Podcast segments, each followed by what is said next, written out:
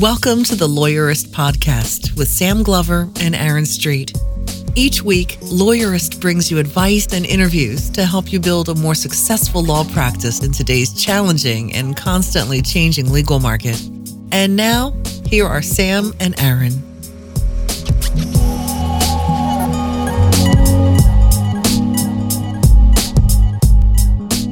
Hi, I'm Sam Glover. And I'm Aaron Street, and this is episode 19 of the Lawyerist Podcast, a weekly podcast about lawyering and law practice. You can subscribe to the show in iTunes or using your favorite podcast app, or you can listen to it at lawyerist.com slash podcast.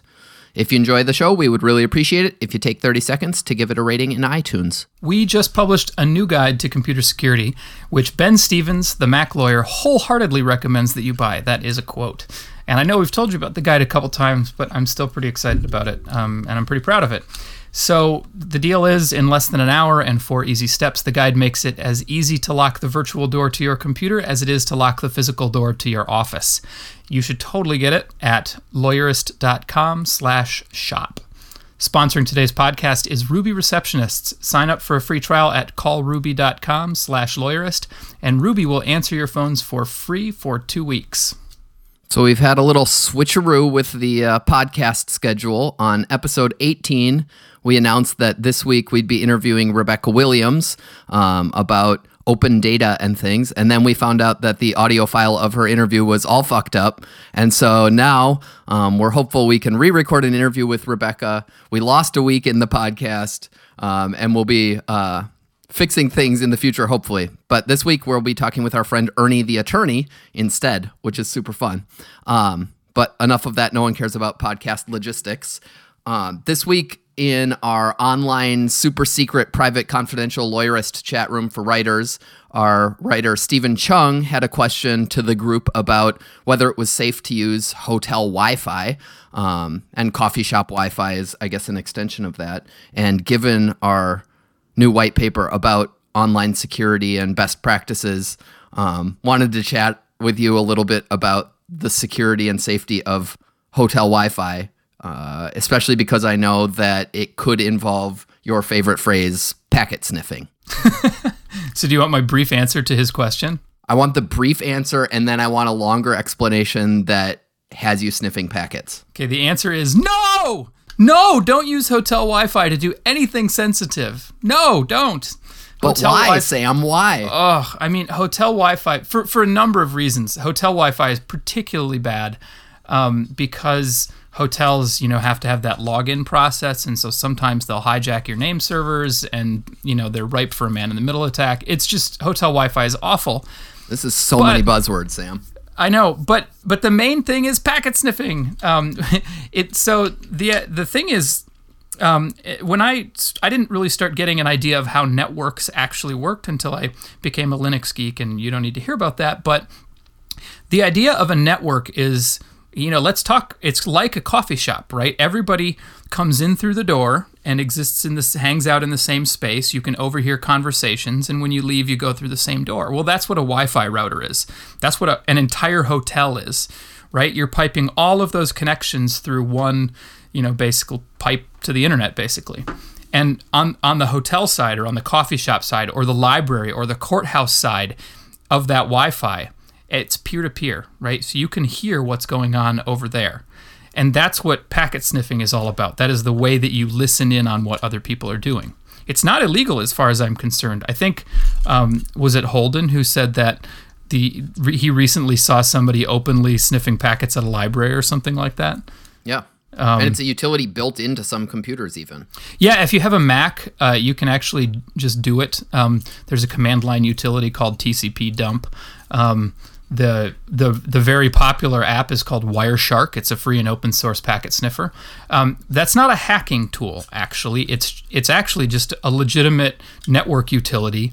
Because when you're trying to troubleshoot what's wrong with your network, sometimes you need to pack, sniff packets in order to figure out what's going on. So this is actually just, I mean, partly it's it can be used for nefarious purposes, but it's also just a legitimate network utility. So to um, simplify this a lot, since you just threw out even a few buzzwords I don't know. That is to say that hotel Wi Fi can be snooped by just about anyone very easily. Yeah. and they're doing it and you would never know and they can literally see what's on your in your internet traffic Yeah, and you and- would never see it happening and right and so we say things like that it's so easy and and you know i know that lots of people listening are like well i wouldn't know how to do it. Yes you like literally you know by listening to the last the buzzwords that i've dropped in the last two minutes you now know more than enough to figure out how to do it yourself. It's a matter of copying and pasting some commands or downloading wireshark and just doing it. I mean it, it's so simple and easy to do.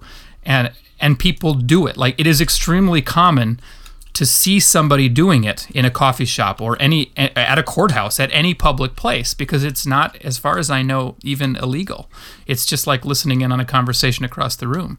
Um, and some people just do it as a hobby. They're not doing it maliciously. They're just wondering what other people are looking at online. Um, so it's it is literally child's play. Wow we've used the word literally a lot in this podcast already it's a buzzword of the day oh my god that's terrible so, so the what's bottom the line solution sam The solution is a VPN.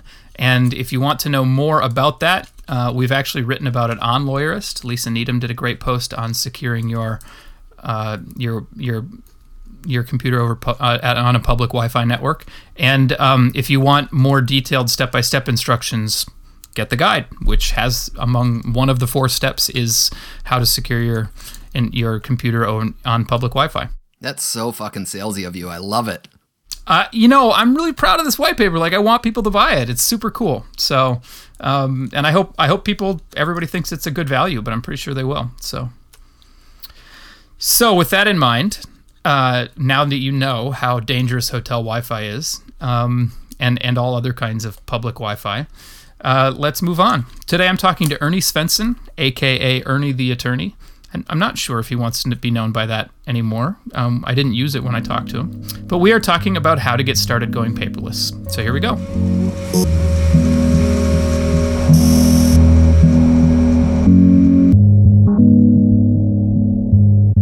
Hi, Ernie. How are you?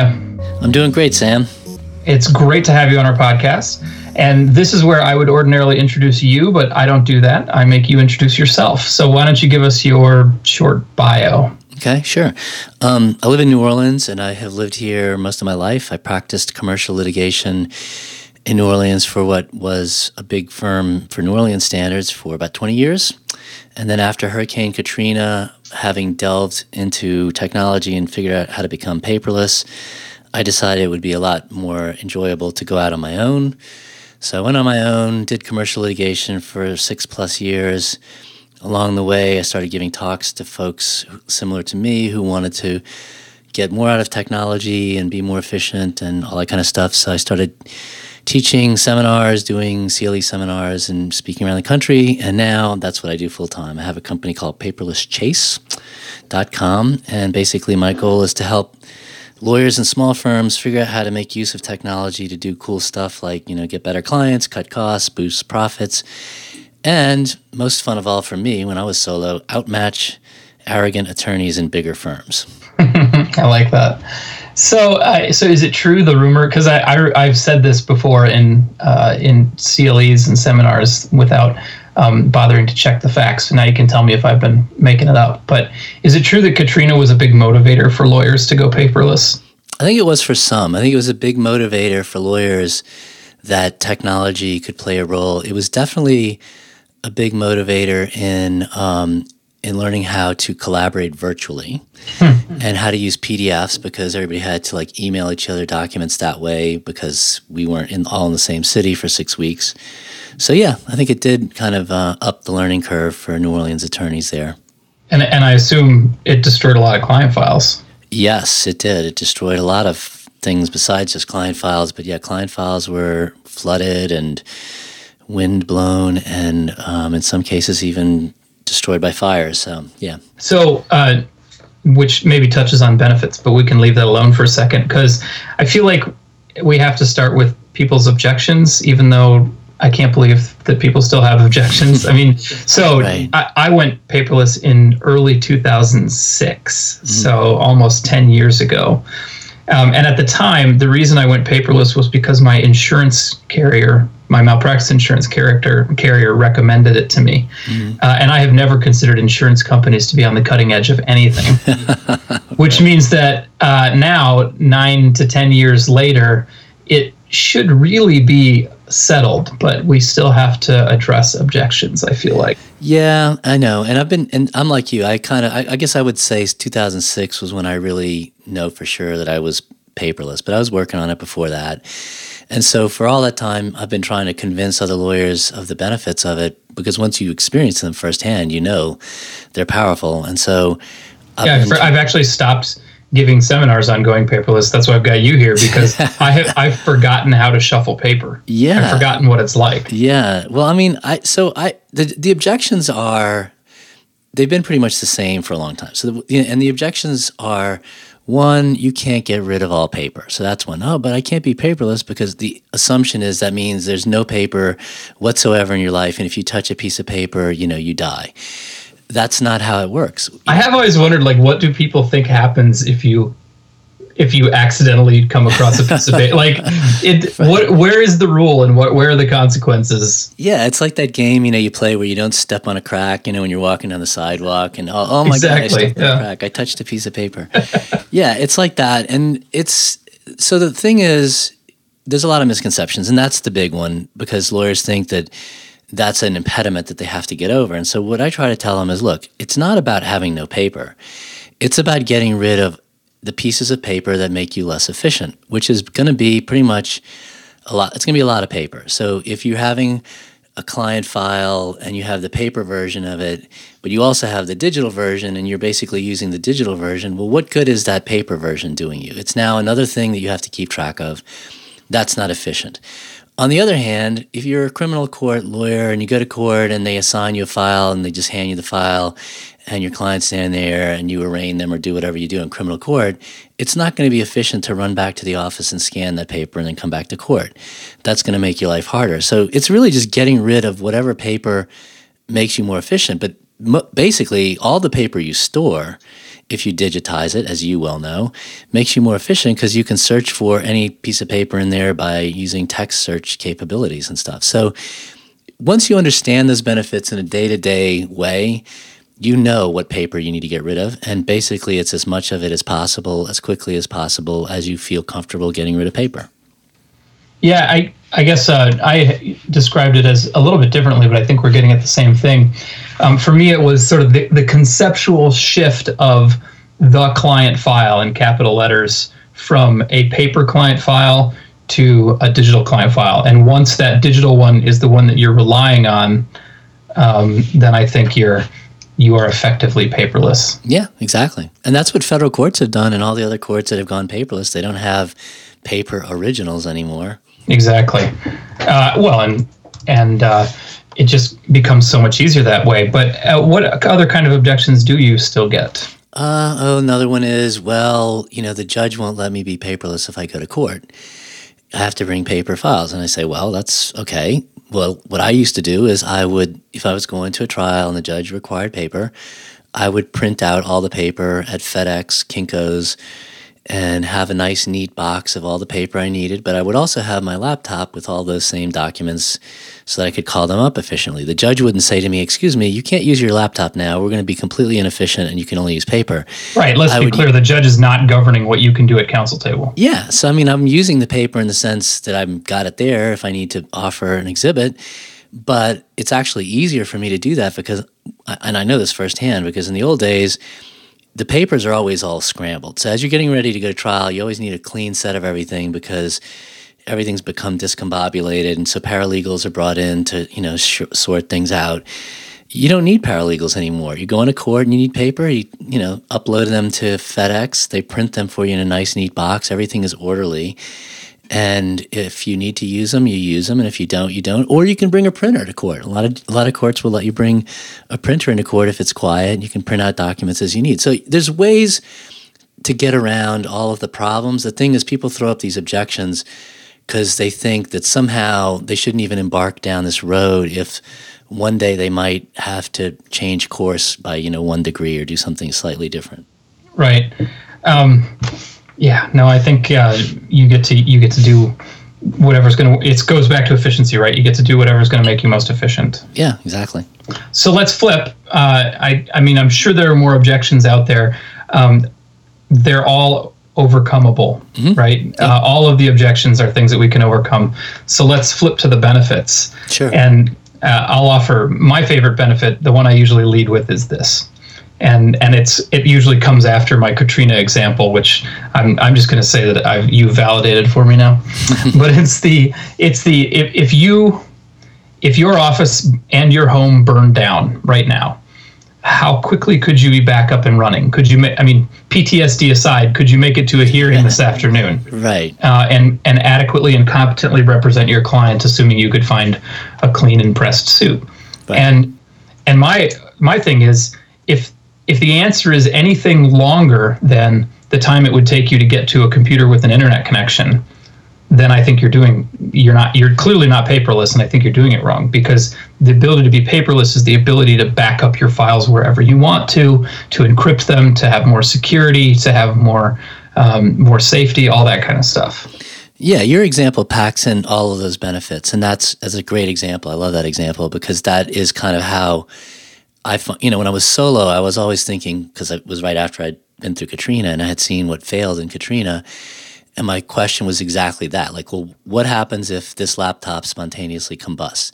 Well, the first answer is I need two laptops or two computers.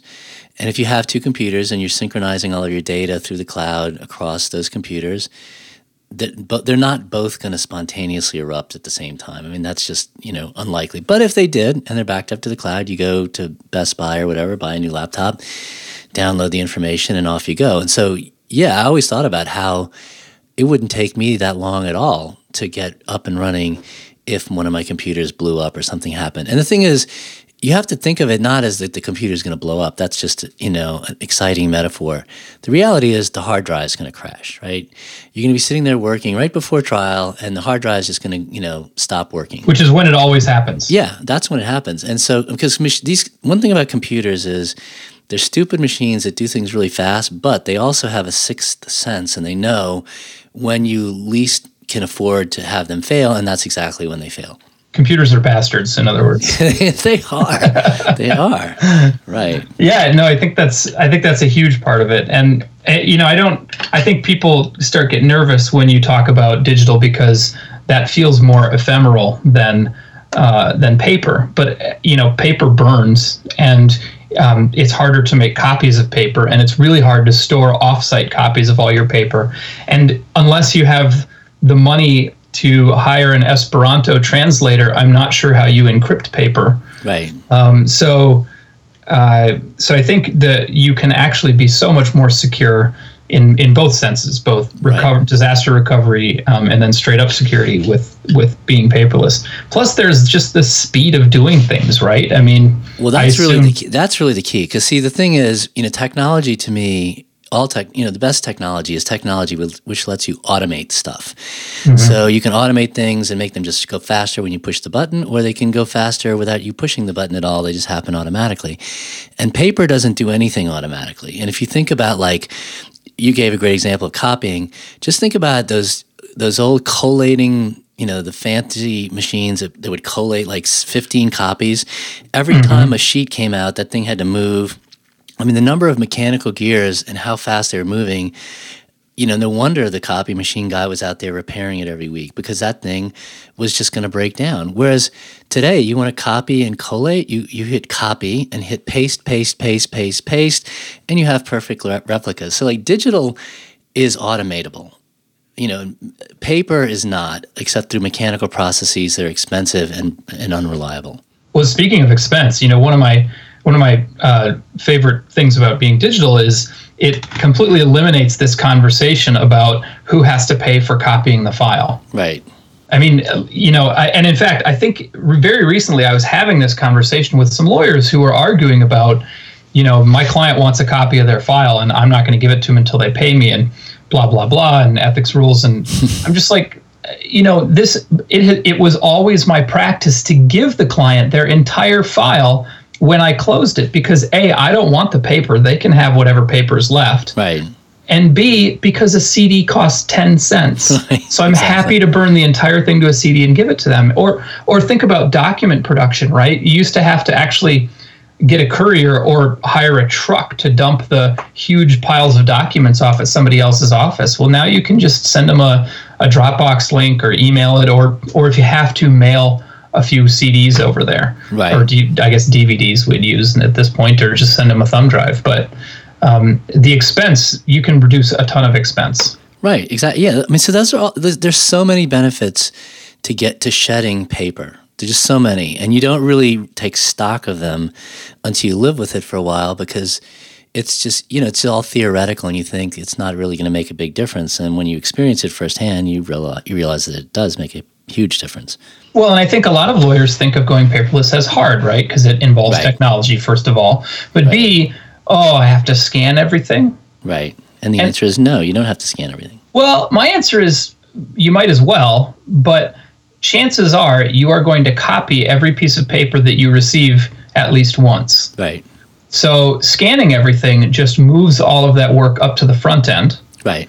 Uh, so it does front load the work, but you only have to scan it once, whereas you may copy it many, many times. Right. Oh, I see. Yeah, you and I aren't disagreeing. So what I was saying though is like a lot of things you can capture digitally without having to scan Oh, sure. Like, you know, web-based faxing, you know, the other person has a scanner, just, you know, capture it digitally. But yeah, for all your paper, you're going to want to scan everything that you get for sure. Yeah.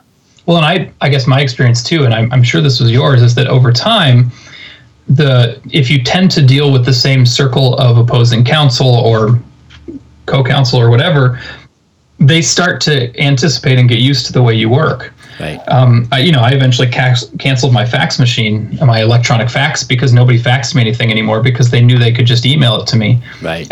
And faxing is not easier than emailing for anyone, no matter how many much lawyers like to cling to their fax machines. Right. So- Yeah, no, you're you're right. So I found over time that the amount of scanning I had to do dropped because other lawyers started doing more scanning and started giving things to me in the way that I was used to getting them. So Yeah, that's true. so let's assume we've been super persuasive here Okay. and people are ready to go paperless, which they they should be. Mm-hmm. I mean, I guess it's time, right? Courts are going paperless. I mean, doctors have gone paperless at this point. Right. they were the Luddites that we could always point to and say, but they're worse than us. So, um, but so let's say we've been super persuasive. How does someone get started? Well, what I tell people is they, they already have gotten started because they already have a file format system that they want that they know that they need to scan to, which would be PDFs. That's there's no choice there. There used to be some question about that. There's no more question. You're going to scan to PDF or you're going to convert to PDF. Then the question is, well, where are you going to put these PDFs and how are you going to organize them? And the answer is, well, what are you doing with your word processing files currently? Because whatever you're doing with them, that's probably a workable system for the PDFs. And if you don't have a system, well, then, you know, learn how to name them with the date in the front and then, you know, put a description. And um, there's all kinds of, I mean, everybody agrees on that one. That one's easy. After you get past three or four users, though, it gets tricky to, to manage files using a basic, you know, file storage system because there will be some chaos in the system. So then you need Oh, to start sure. looking for like a document management system. But those are becoming more and more affordable. So really, you know, you're you're already there. The problem most people have isn't how to get started. The problem is just taking stock of where they are and building up momentum in logical places and then also realizing well like you know if you're keeping things in a digital format and in a paper format you're doing twice as much work and you can kind of start moving away from that so it's really just kind of taking stock of where you are and capturing momentum that you already have built up or that you or building up momentum in places where you can easily do that and avoid taking on unnecessary huge challenges and you know manage the small challenges effectively that's basically So it. it so it sounds like what you're saying is that uh, going paperless is more efficient than not being paperless, but uh, most law practices have probably picked up additional inefficiency because now they are doing some things paperless and some things on paper. And the decision is really more when are you going to finally commit to being paperless and eliminate all that inefficiency that you've been dragging along this whole time? yep that's it So now that we've taught people to recognize that, it should be really a no brainer. I think so. I think most people just don't. They just need kind of to to walk through what's the process going to be, and this is why. So after years of doing this, um, I've learned that you know when I give this talk now, people are you know some people have already started and they go, "That's great, I've already started. I can see that. That I feel good." Some people feel like, "Okay, good, now I got a green light." But they still need, even after having heard, you know, a presentation that's well structured, they still need the playbook again. So I have like an email thing. They go to paperlesschase.com. They can click on the thing that says, you know, give me the free one page explanation, and then I follow that up with emails that come out periodically, just to keep them reminded of all this stuff, which isn't that hard, but I just find that they need a lot of assurance. So, do you have like cardinal rules of going paperless? Like, you know, I had one which was nothing leaves the inbox without being scanned, so that anything that's lying around my office, I know that I can shred if I need to. Yeah, no, that's definitely one. You want to you need to capture everything. You need to the system needs to be reliable and trustworthy, and that means that every piece of paper comes in has to get scanned. The best way to do that is to scan it immediately. Um, so that's definitely rule number one. Um, the other rules are, I guess these are more guidelines, but lawyers when they start down this process because of course they're very cautious. They think well i'm going to scan my closed files first because those have less value they're less mission critical and that way we can just sort of test the waters. And i tell them just don't even do that because there is no value in your closed files. Um, there's value in your open files and really you're going to need to experience the value by working on an open file so you start to know why being paperless is great. And so the trick is to take a case that's just opened up and start to use that as kind of your experiment. And and you know, so you have to be patient and go slowly in the beginning and not become too enthusiastic and say I'm going to tackle this really quickly because in the beginning you really need to work out kinks with your workflow and you know make sure everybody's on the same page, make sure everybody understands how to do it. Once everybody kind of knows how to handle one case or two cases, it's going to be a lot easier to ramp up. But you want to avoid stepping on landmines, as I put it, because as soon as something major goes wrong, then people get discouraged, and then the naysayers win, and they say, "Ah, you see, we couldn't do it." And you can do it. You just have to be patient and not blow anything up. And it's you know, usually blow things up by being impatient. Well, and yeah, I suppose this is like learning how to do a client intake. You just have to work it out and figure out how it's going to work best for your office and for you, and how everybody's going to do this. So. Yeah, exactly. That's that's exactly it. So once you start putting documents into PDF format, uh, what's what are the advantages of that? I mean, we've got two documents, right? One is paper sitting in front of me. I guess I can turn the pages and draw on it and read it, and that's about it. The other one is a PDF, and I'm assuming I can do more it with that than just write it and read on it. Yeah, and I mean, you know, I think in terms of the litigation practice, because that's what I do, but you know, it can be true for transactional lawyers too. But let's just take the litigator, right? So the first time I ever encountered uh, scanned documents, my amazement is, you know, was tremendous because I realized that Whereas before with paper, I'd have to pick up the pieces of paper, flip the pages, make sure I got, you know, the, the right page, that I didn't skip one, and read the document. And then if I liked it, I'd have to put a sticky note on it and then come back to it. And if I wanted to write in the margin, I'd have to like make a copy first or put a sticky note there. So there's all this cumbersome nature of dealing with paper, which didn't seem cumbersome because it was just what I was used to. But as soon as I was working on PDFs, I would just hit like next page, next page, next page, next page. Oh, bookmark, hit bookmark. And you just learn the keyboard shortcuts and it becomes like a video game where you're just going through the documents really fast, tagging things that you want to come back to, making notes really quickly.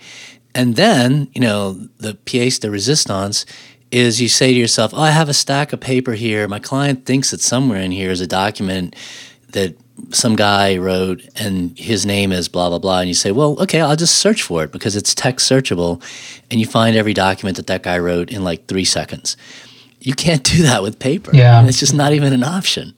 You know i mean now lots of people get e-transcripts but um, before that was a common thing. I mean i used to sit in depositions and basically google the witness's answer to every question in and just see what i had on it. Right um, which is an amazing thing that you just can't do with paper. Yep, yep. So, And the, and yeah, the annotating is super helpful. And you you've got I, I guess this is where I I, sh- I should stop and plug some of the resources you have. Ernie's website is paperlesschase.com. And uh, if you look at the sidebar, there's at least two, and I know that there's more resources there. Uh, the first one is five key steps to creating a paperless law office. The second is PDF essentials for lawyers. Is that the one where you kind of blew my mind with all of the neat stuff you can do with Adobe Reader? Yeah, yeah. So that book, I wrote PDF Essentials because I knew from having written the book for the American Bar Association, Association on using Acrobat um, that lawyers needed help with just the basics. Like even lawyers who owned Acrobat didn't know about things that they could do in Acrobat that they could do with the reader. So I just said, okay, let's just take Adobe Reader. Version 11 is the latest one, and version 11 lets you do a lot of stuff that they used to charge you money for and make you buy professional. And so I sat down and figured out, well, what are all the things that I think that that modern lawyer should be able to do with a PDF file or their staff? But what are the things that they should be able to do that they could do if they had Reader? And Reader's free. So like, you know, you can highlight things with Reader. You know, so you can take the highlighter tool, highlight passages that you think are important, and even make little notes. Click on the highlighting and type in some notes. And then you can go over in the comment section and you can f- drill into each one of those things and click on it and hyper jump because those are hyperlinks. You can jump right to pl- the places where all these comments are. That's huge. They used Yeah, to no, charge this- a lot of money for that. this thing kind of blew my mind and because there are definitely things you can only do with acrobat like you know Bates stamping or watermarking and stuff but you can do it just a ton with reader Right. and by the way this is maybe where we should stop and i'm going to describe a pet peeve here which is that everybody should stop calling the software adobe adobe is the name of a company Right. adobe makes other popular software that you may have heard of like photoshop um, dreamweaver um, uh, Illustrator.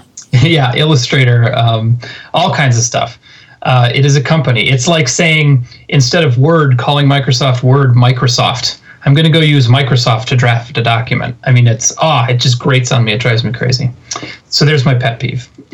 no, I agree. And what's it leads to confusion because when I ask lawyers, "Do you have Adobe Acrobat?" Because what I really want to know is how committed are you, or how sophisticated is your PDF handling practice? And they'll always say, "Oh yeah, I have," because they hear Adobe and they'll say, "Oh yeah, I have Adobe." And it's like, well, no, I mean Adobe Professional Acrobat that costs three hundred dollars. Oh no, I don't have that. Then you have right. a There's a, okay, there's good. Adobe Reader, which is free. right. There's Adobe Acrobat Standard, which has a lot of extra features, and then there's Adobe Acrobat Pro, which has all of the features. Right.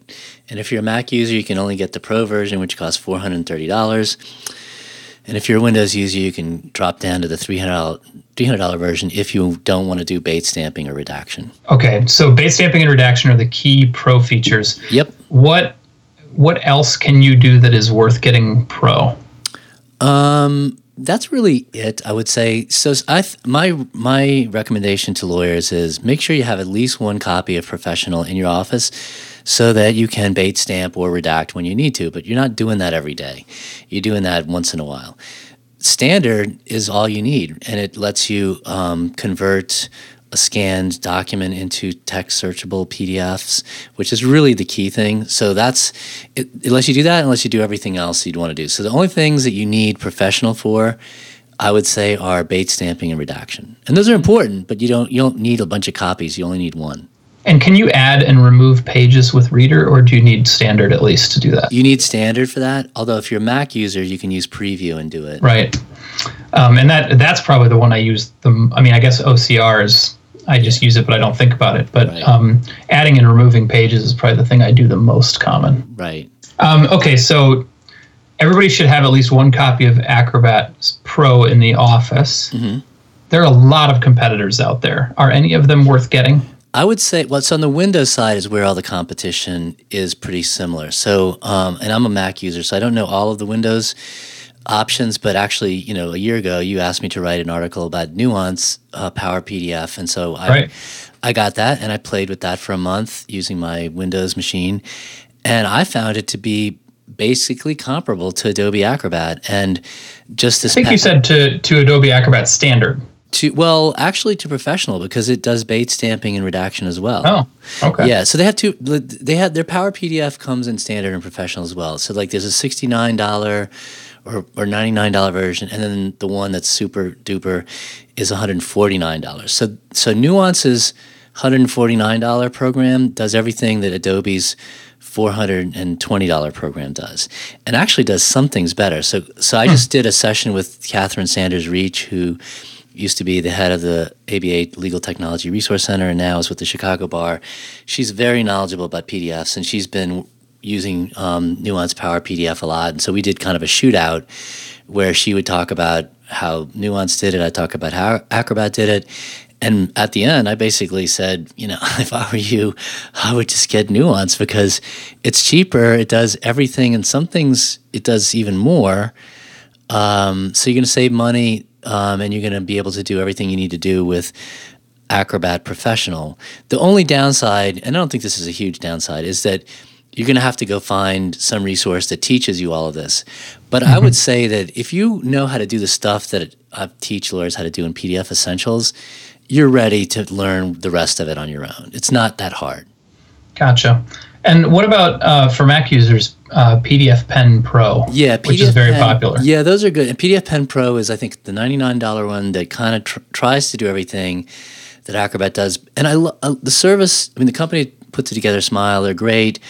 I've played with it. I like it. It's very Mac-like, but I don't. I can't remember now what exactly the deficiencies are. But with Bates stamping, it's not as robust as the Bates stamping in um, Nuance or in Adobe because it, it doesn't, it, you don't control as many features.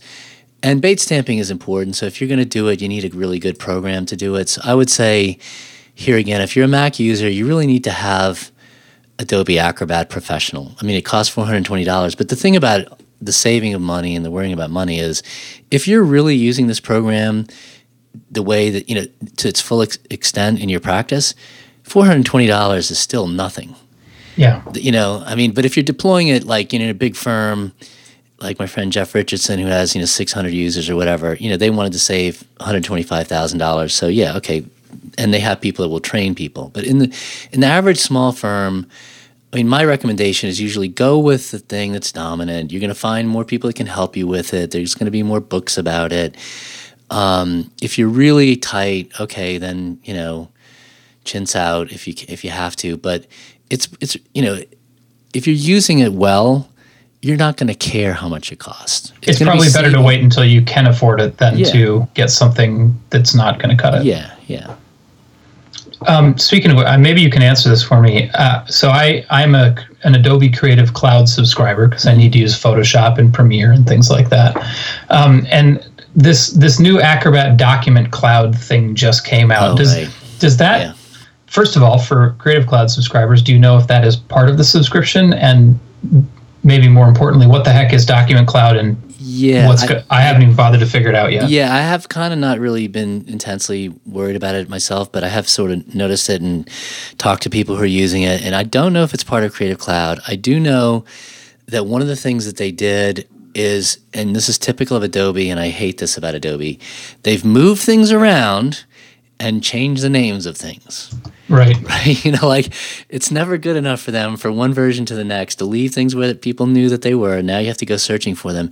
I mean, to the point that um, Rick Borstein, and, and who's who has a wonderful blog called Adobe Acrobat for Legal Professionals. He one of his latest tips was how in document, you know, Adobe Acrobat DC, whatever it's called, that you can find tools by going up and searching for them, which on the Mac you've always been able to do, but now I guess in Windows you can do it too. And that's great that you can go search for these tools, but I think they should just stop moving them and stop renaming them and leave the interface the way people are used to it. So I don't really know what they're trying to do with Document Cloud, except that I, I gather part of it is they want you to store your documents in their system, and then it will be easier you know the integration will be tighter and smoother if you're using this new version. Um, I guess, the other side of it is that you can get Acrobat Pro for fourteen ninety nine a month. Yep. Which is one hundred and eighty bucks a year, which is pro- maybe more palatable for some people. Uh, I mean, you know, I, I use Photoshop now for whatever the subscription is in Creative Cloud, and that was like a two thousand dollar program or something before, and and whatever my monthly fee is for everything that Adobe makes is nowhere near as expensive as buying them piecemeal before. So, you know, if, if you're not totally object uh, opposed to subscription stuff, that actually looks like a pretty good deal to me. Yeah, no, subscriptions make sense, and fourteen dollars a month, and you can cancel. It, you know, if you stop using it. Um, but but if you're if you're using it effectively, and if you're not, you need training. And if you're using it effectively, you're it's going to change the way you practice law. I mean, because PDFs are the heartbeat of being paperless. They're- the documents that used to be in paper form, they're now in PDFs.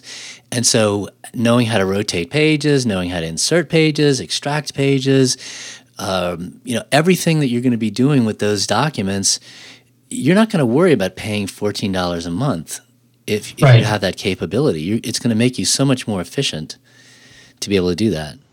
So besides Acrobat, uh, which I think we both agree you need, uh, what else are, are the essential things? Um, well, you need a scan. We talked about that. So you need a scanner, and th- here again, life is really easy because when I started out, it wasn't clear what scanner you'd get, and the scanners were expensive, and they had SCSI ports, and they were hard to set up, and all this stuff. And now, you know, you just go out and you get a Fujitsu ScanSnap. You don't even think about it, and you get the one that costs four hundred bucks. And you can go to Amazon and look look up, you know, there or go wherever you want. But Amazon usually has comparable competitive price. And when you get the $420 Fujitsu ScanSnap scanner, which is the version is currently called the IX500, it's got Sitting one. on my desk. Yeah, we all know. We all know this trick. I mean, you know, when we go to tech show, we ask everybody like, who, "What are they using?" It's all it's the same scanner. Um, it's got one button. You push the button. You know, fifty pages at a time. Mix and match. Letter legal, color black and white, back and front. You know, it's just fast. It's efficient. It's reliable. But it also comes with a free version of Adobe Acrobat Standard if you're a Windows user. If you're a Mac user, you don't get this benefit. But that's a $300 program that comes bundled with the scanner. which is like a just a no-brainer value. Yeah. You know, you know. So I've I've reviewed a lot of scanners over the years um, for Lawyerist, and this still is the king. And and the reason is not actually the hardware. Mm-hmm. So people will be like, yeah, but this one scans faster and all that kind of stuff. But it's not about the hardware. It's the fact that Fujitsu is the only company on the planet that has actually taken the time to develop decent software for its scanner. Right. And that's what makes it so easy to use. Yeah, and I've I've so I have I have a page on my paperless chase site which I actually link to as one of you know it's one of the featured articles or whatever. And it's called like what's the best scanner for a small law firm? And you know I, I make the case for the Fujitsu just you know because I I want people to make the clear cut choice. And if you don't have, if you're not going to make that choice, you need a really good reason. And I can't think of what the reason is, but um, I've, I've, you know, when I go to the Milo forum, you know, the Mac and Law Offices forum, or any other forum where lawyers are talking about scanners they buy, if I see lawyers saying, "Oh my God, I made such a huge mistake when I bought the Neat Receipt scanner," for example. I'll I'll get that testimonial or that explanation and I'll put it on that page so that lawyers can see. Look, this isn't just me saying this all these lawyers who've tried these other scanners, they say exactly what you just said. Like, it, you know, the neat receipt scanner, the hardware, yeah, fine, it's okay. The software is a problem. Yeah. So it, that's the problem. Is it's you know the hardware is the Fujitsu hardware is great, but it's the software that comes with it, not just the Acrobat software, but also its own internal software. There, there is one time where I think that it is not the right scanner, and that is if you are using a document management system that allows you to scan directly into the system, mm-hmm. it is going to require Twain, which is Twain is a language that computers can use to talk to scanners. Right. And then the ScanSnap is not the scanner for you. I think though it's some like NetDocuments you can scan in Worldox. So I don't know. I'm not a document management expert, This, but the ScanSnap is so popular that many of the document management sys- solutions you're looking at will now support it. Yeah. Yeah, so I think it's I th- if it's not supported, I'd be shocked. But um, yeah, you're right. You know, it's not Twain compatible. There are a few like uh, nuance paperport holdouts. Right. Uh, the last time I used that, I wanted to throw my computer across the river, but um, but some people love it. Uh, um, but no, the ScanSnap is the one to get. What What do you feel about portable scanners? Um, I have played with those, and I, and I have the latest version from Fujitsu, the one that's wireless. and that's one where like you know I, I, do, I do too. It's in the it's in a box right over there, and I haven't it opened it since I tested it. Yeah, it doesn't. I don't need a wireless portable scanner. The portable scanner was a great idea, and was one of those things that seemed like a great idea until, in practice, I realized like, do I really want to be carrying this thing around just so that I can scan a few pages? And so, really, the thing that's changed my life is this app called Scannable from Evernote. And it just works really well. You don't have like you just put another piece of paper in. It knows it's there. It takes the picture. You just you know it's really easy to get. Uh, to I use uh, I, I use Scanbot. The Yeah. scannable app for ever. I, I kind of didn't get that one, but I, I Okay. Scanbot is great. I've used um, uh, Readdle's uh, Scanner Pro, Mm-hmm. um, and I I actually did a video at one point comparing me using the portable ScanSnap to the Readdle Scanner Pro because the ScanSnap is not faster enough to make it worth lugging all that stuff Right. along. And you So- have an iPhone. You're using an iPhone as well. Yeah. Yeah. So yeah, the iPhone has a really great camera. All you have to do is learn how to take pictures with it. And if you're really so New Orleans, the the the, the uh, state court, our local state court, they have all these rules about you can't ta you can't scan your own documents. And this was all passed back when they originally started uh, making copies for people because they're afraid that some company was going to come in and put a big super scanner and scan everything and divert their revenue stream. They never repealed the law so that if they see you in there with like a scanner making copies at no cost as opposed to their one dollar per copy and ten minutes, you know, per processing thing, you know, they get upset and they cite the, the law. But if you're holding your iPhone, they don't even know what the hell's going on. So Right. that's like another that. reason to get proficient at scanning with an iPhone in case you have this problem.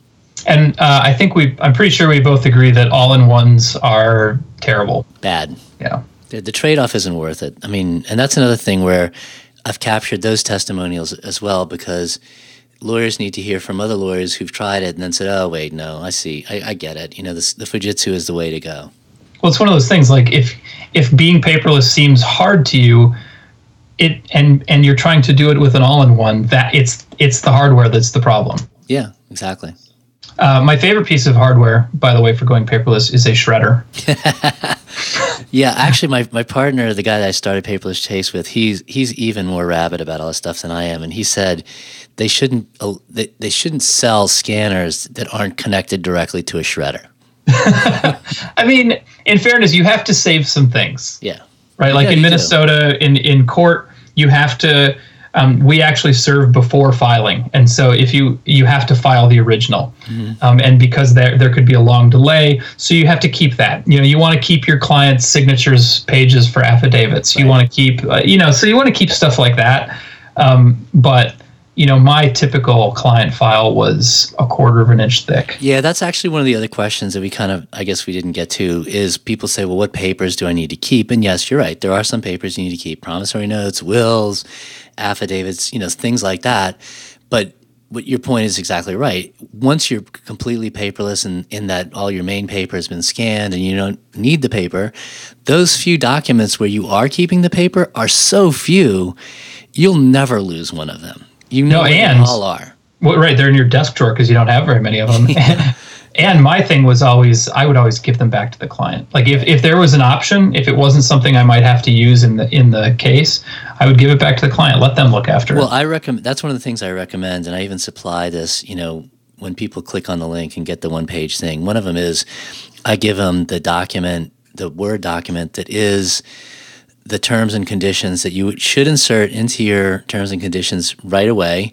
That basically says to the client, "Look, I don't keep paper. If you want the paper, tell me where to send it."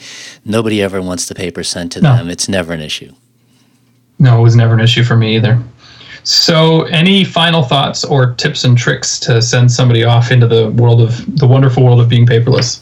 Uh, I mean, I think we've covered all of them. I mean, the basic things, you know, don't scan closed files, make the transition slowly. Uh, and I think the other big one, and this kind of is sitting behind our recommendation about PDFs, is when you're going to be digital, you know, or depend more on digital information, you need to have your technology skills up a notch or two. And so part of that is being good with PDFs, but part of that is maybe handling email better. Part of it is knowing how to work with documents remotely. Because the more you are um, skilled at handling digital information and understanding its nature, the better off you're going to be. And so you need for you to have those skills. You need for all the people in your office to have those skills. And that means you need to invest in technology training. And so that's, you know, that if you if you're saying, well, I, I need to get started being paperless, well, you need to get started upping your skills with technology because technology is always changing. There's always things happening that are potentially useful if you take advantage of them. And keeping up with all that is no longer optional. You know, you I'm, have to do it. I'm really glad I have a big soapbox here. You're welcome to come on up here. um, so, well, thanks so much for being with us today, Ernie. Oh, thanks for having me. I'm going to put in one last plug here for Ernie's paperlesschase.com. And because he mentioned tech skills, I'm also going to say uh, stop by lawyerist.com slash shop where you can get our four-step computer security upgrade, which will help with some of those technology skills he was mentioning. And the more digital files you've got, the more important it is to keep them secure. So uh, thanks for being with us this week, and we'll see you again soon. Bye, Ernie. All right, take care, Sam.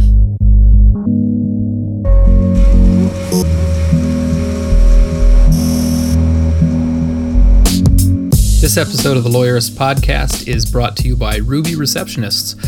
Ruby answered the phones for my law practice for a couple of years. And here's the thing when I was answering the phone, I was often distracted. I might be in the middle of reading a brief that pissed me off from opposing counsel uh, or dealing with something stressful or that I really needed to focus on. And so the phone rings, it's an interruption, kind of drives me crazy, and I'm never at my best. That's not the face I wanted to put forward to clients. So when I got Ruby, the whole thing changed for two reasons. First, because uh, the ladies at Ruby are fantastic on the phone. They're cheerful, they're friendly, they're helpful. And what happened is that people would regularly say, Wow, I just had such a great experience with your receptionist. And second, because my instructions were that anybody who asked for me by name should be put straight through to me. The way that happens is it's a soft transfer, meaning the first person I hear from is a receptionist from Ruby who says, Hi, this is so and so from Ruby Receptionists. I've got so and so on the phone and they're calling about this. Should I put them through? And so I have the opportunity to say, no, tell them to call this person, tell them I'll call them back later, please take a message, or sure, put them through and I'll talk to them. And just that little bit of buffer meant that by the time I got on the phone, I was prepared for the conversation and I could be in a much better mood hiring somebody to pick up my phones and answer my phones for me that is as friendly and professional and helpful as Ruby was one of the best things I did for my practice and for my sanity and productivity. So you should check out Ruby, and you've got no reason not to because it's free for 14 days. And if you check them out by going to callruby.com slash lawyerist, they will also waive the setup fee should you decide to stick with them. And if you sign up for the trial, they will take good care of you, and I'm pretty sure you will want to hire them in the end. So go to callruby.com slash lawyerist and find out for yourself. So we're taking a week off, but catch us in two weeks for episode 20 when we talk with David Colarusso, a Massachusetts public defender and legal hacker. Subscribe to the Lawyerist Podcast in iTunes or in your favorite podcast app. You can listen to it at lawyerist.com slash podcast. You can also subscribe to the Lawyerist Insider, our weekly newsletter. Just go to lawyerist.com and look down the sidebar or click on newsletter up at the top. We'll remind you where to find the podcast whenever we release a new episode. Thanks for listening.